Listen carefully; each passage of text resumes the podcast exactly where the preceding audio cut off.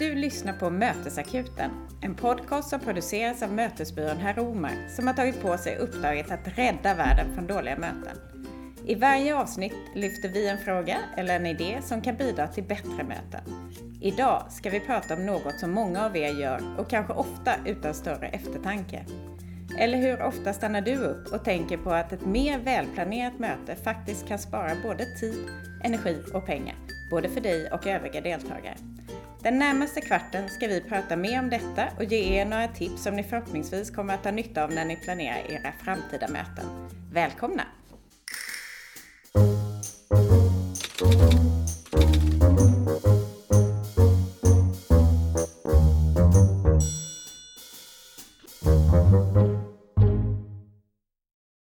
Välkomna till Mötesakuten. Jag heter Madeleine Lettman och sitter här på herr Åmars kontor på Götgatan i Stockholm tillsammans med min kollega Jörgen Dysvold. Och dagens tema är ju Hur blir du en bättre mötesorganisatör? Välkommen tillbaka Jörgen! Tack så mycket! Hur mår du idag? Det är bra. Jag Hur mår du? Ja, men jag mår jättebra. Vårsolen lyser utanför. Ja. Avsnitt nummer två. Mm. Och vi fick jättebra respons efter förra avsnittet. Så det känns ju Precis. jättebra. ja. Eller? Undrar om det är så som med böcker. De säger att man kan kalla sig författare först när man har skrivit sin andra bok. Ah, Att då är vi podcasters på riktigt nu, kanske efter det här. ja, det är värt att fira. Ja, det får vi ta sen. Ja. Hördu, förra veckan pratade vi om att delta i möten. Idag ska vi prata om att planera och organisera möten. Och en viktig del i Meetfulness ser vi det som såklart. Ehm, Och jag upplever ibland, och det här kan ju vara bara min upplevelse, att ibland pratas det för lite om hur viktigt det är att den förberedande delen är. Delar du den uppfattningen? Eller är det bara jag som har den uppfattningen? Ja, nej. Bara, nej. Nej, men jag kan bara hålla med. Och det, det är ju som sagt, vi kommer komma tillbaka till om en liten stund bara vad mytfulness är, så behöver ni inte sitta och grunna på det, det kommer ni att få svar på. Men som svar på den här frågan då, om det är så att man, vi pratar för lite om det här vikten av förberedelser, så är det ju en uppgift som vi upplever själva och det finns också i massor av undersökningar, man har gjort studier kring det här då, att det är en uppgift som många tyvärr tar alldeles för lätt på. Och sen så kan man också se att många gånger är det också oklart vem det är som är mötesorganisatör eller arrangör eller vem som ska göra den här mötesplaneringen. Och ett exempel är om, om chefen ber en assistent eller någon annan person att kan inte du kalla till ett möte? Då kommer ju möteskallelsen från X och det är Y som ska leda mötet och sen så är det väldigt oklart då, vem är det då som ska göra själva mötesplaneringen? Alltså att sätta syfte för mötet och, och ta fram en agenda och kanske skicka ut handlingar som behövs som underlag inför mötet. Så, så att, eh, eh, man, man tar lite för lätt på det och många gånger tror jag det är för att man inte riktigt har tid. Men det kommer vi tillbaka till också alldeles strax. Och jag tänker lite som du har pratat just det här med agendan, för det är lätt att man kopplar ihop en bra mötesorganisatör med att man gör en väldigt bra agenda och skickar ut handlingarna. Ja, Det är liksom, då är man det. Men det är inte alltid det vi pratar om. Nej, och, men att, att agenda är ju en del av det här mötesplaneringsarbetet som man bör göra. Men det räcker ju inte med enkom en agenda. Och sen så skulle jag säga att det många gör fel också som leder till att mötena inte blir bra eller att man inte håller sig till agendan och tiden och så. Det är att man gör en agenda men utan också tidsätta de olika punkterna på agendan. Eller att man gör en agenda och klämmer in alldeles för mycket och tycker att det är så många viktiga saker som vi behöver diskutera. Och det kan man ju då upptäcka när man börjar tidsätta punkterna att gisses, det här kommer ju inte att hålla, här måste vi stryka några saker. Men som sagt, agendan är bara en del utav det. Syftet är ju en annan sak och att titta på hur lång tid mötet behöver vara är ju en annan sak. Vilka behöver vara med vid mötet? Vilka kan jag informera om mötet och att de gärna får komma och titta och lyssna om de är nyfikna på det det handlar om och så vidare.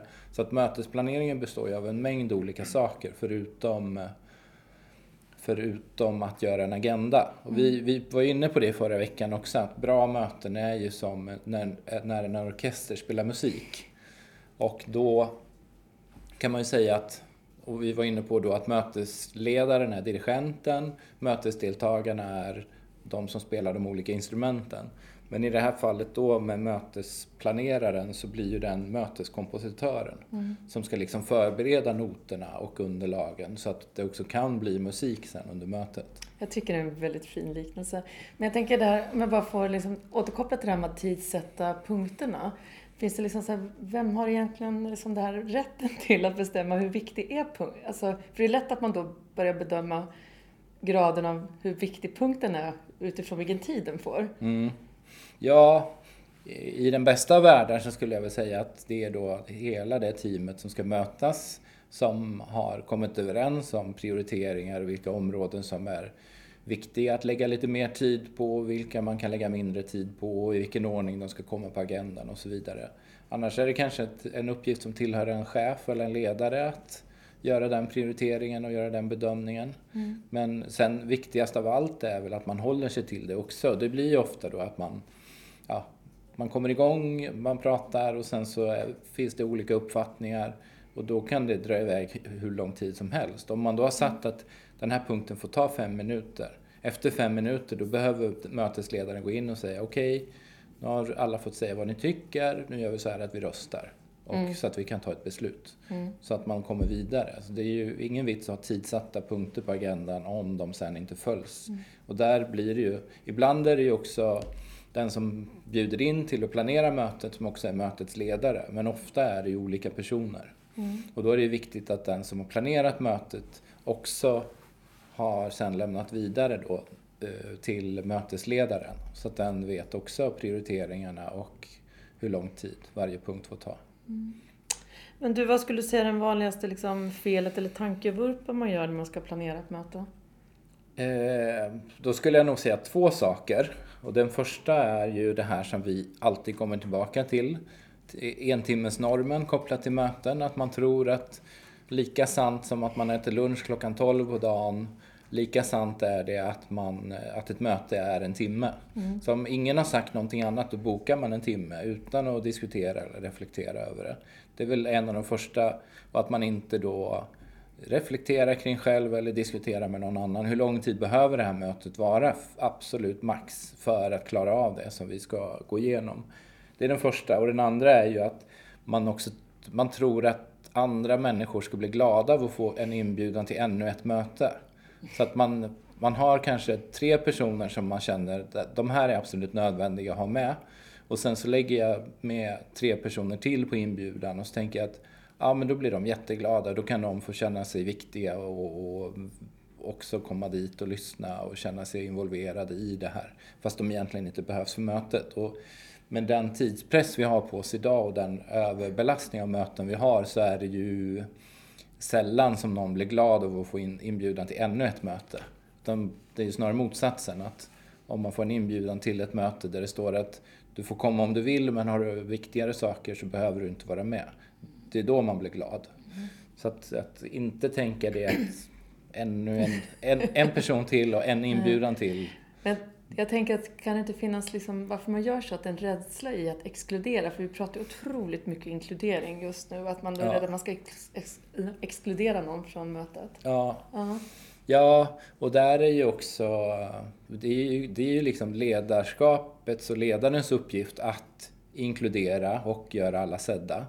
Och en, ett verktyg i min verktygslåda som ledare är ju att jobba med möten, men jag har ju också andra verktyg i den verktygslådan. Så att om, om jag till exempel vill få människor sedda och inkluderade, då kanske jag ska ha istället dela upp det och ha olika möten för olika saker. Där jag inte behöver ha hela teamet eller hela avdelningen med på samma möte och så ska det handla om 18 olika saker. Utan att dela upp det istället och ha mindre möten.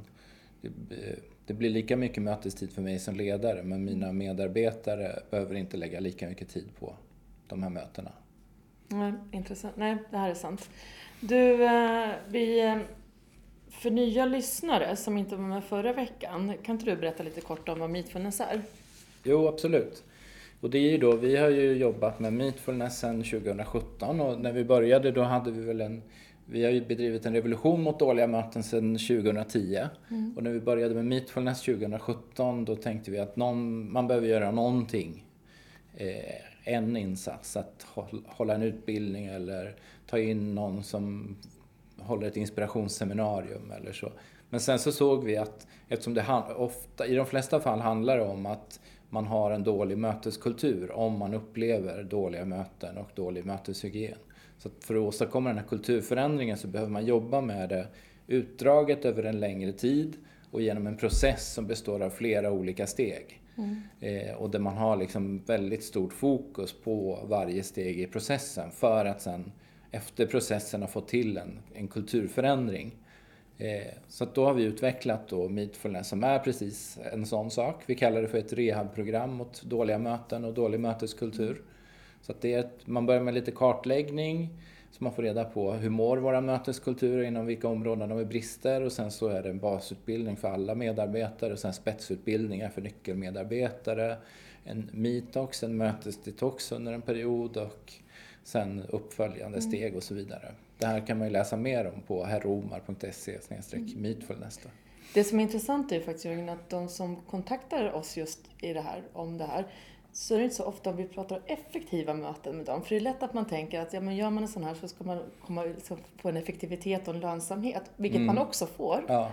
Men det är oftast inte det som är utmaningen idag tycker de som Nej, förut har det väl varit att huvudeffekten var kanske spara pengar eller få mer tid och högre produktivitet. Men idag handlar det nog mer om att det är en hälsosatsning och att man har gjort medarbetarundersökningar som visar att medarbetarna inte mår bra, man tycker inte man hinner med sitt arbete under ordinarie arbetstid, man får jobba över, man stressar och oroar sig över hur man ska hinna med sitt jobb. Allt det här leder till en massa stress och i längden också sjukskrivningar, ohälsa eller att värdefulla medarbetare väljer att säga upp sig. Och då har, har ju många då kloka, tycker vi, chefer och ledare gjort sin analys och kommit fram till att ett stort problem som orsakar att medarbetarna mår så här, det är just den här äh, överbelastningen av möten. Många får ju lägga halva sin arbetstid eller mer på att sitta i möten varje vecka. Mm. Och så vill man göra någonting åt det här och då kommer man till oss. Men att huvudskälet är att man vill att medarbetarna ska få må bättre och bli lite lyckligare och vilja stanna kvar. För idag är ju talang en jätteviktig resurs för alla företag. Det är svårt att få tag på. Mm, absolut. Och då nu ska du faktiskt få delge oss fem konkreta tips på hur man kan bli en bättre mötesorganisatör. Exakt. Och då tar vi dem en i taget och de kommer här. Gör syftet med mötet tydligt. Var klar över vad syftet med mötet är redan när du bjuder in till det. Gå igenom syftet i inledningen och be om bekräftelse på att alla är med på det. Ett syfte ska vara anledningen till att mötet arrangeras och inte den eller de aktiviteter, till exempel att diskutera eller nätverka, som ska ske. Gör inte mötet längre än det behöver vara. Vi pratar sällan om hur lång tid ett möte behöver vara. Istället råder det ofta en entimmes norm. Bryt den genom att fråga hur lång tid mötet som föreslås verkligen behöver vara. Bjud bara in rätt och rätt antal personer. En av de vanligaste orsakerna till att många möten blir dåliga är att man bjuder in för många eller fel personer.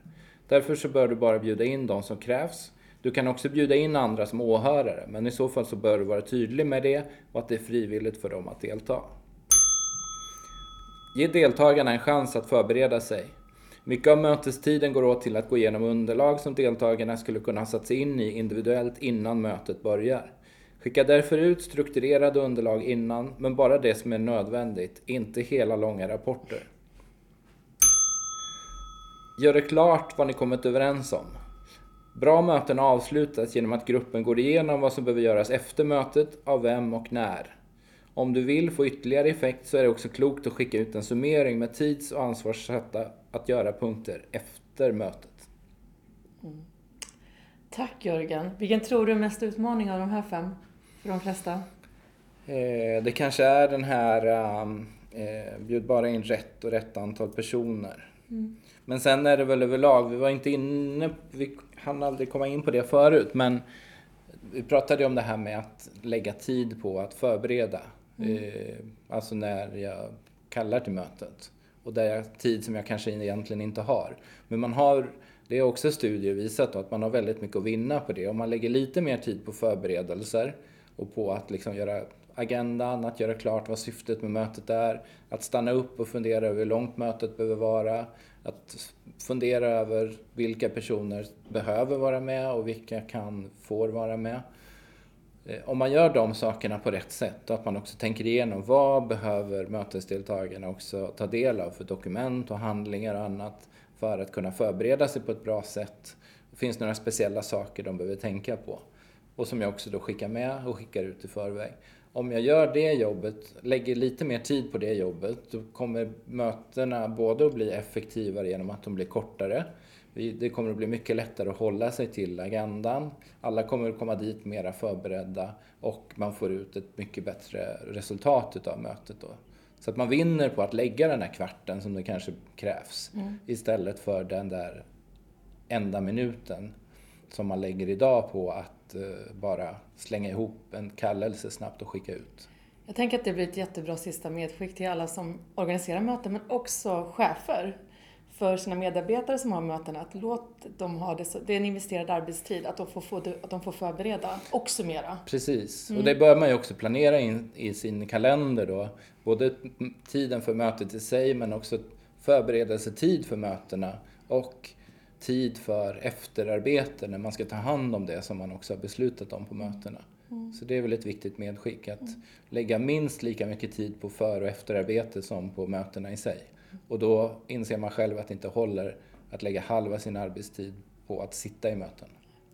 Tack Jörgen! Det är dags för oss att runda av dagens avsnitt och tacka för oss. Och nästa avsnittet kommer ju handla om något som vi borde få öva lite mer på, eller ganska mycket mer på skulle jag vilja säga. Och det är att leda möten. Och det spelas in live, som det här avsnittet, nästa vecka, 30 mars 9.30. Och om man nu, Jörgen, vill efter, lyssna på detta eller vidare? Lyssna på podden eller ja. ta del av andra. Ja. Vi har ju då startat också, förutom Mytfulness, så har vi också då Mötesakuten som är både den här podcasten men också eh, en massa tips och tricks och inspirationsartiklar och annat. Och det hittar man på herromar.se motesakuten där man då kan gå in och det är gratis att skriva in sig på mötesakuten för att ta del av de här sakerna. Då tackar jag dig Jörgen. Jag tackar alla er som har följt oss live och alla ni som kommer lyssna på oss i efterhand. Så hörs vi och ses nästa vecka igen. Tack så mycket. Tack.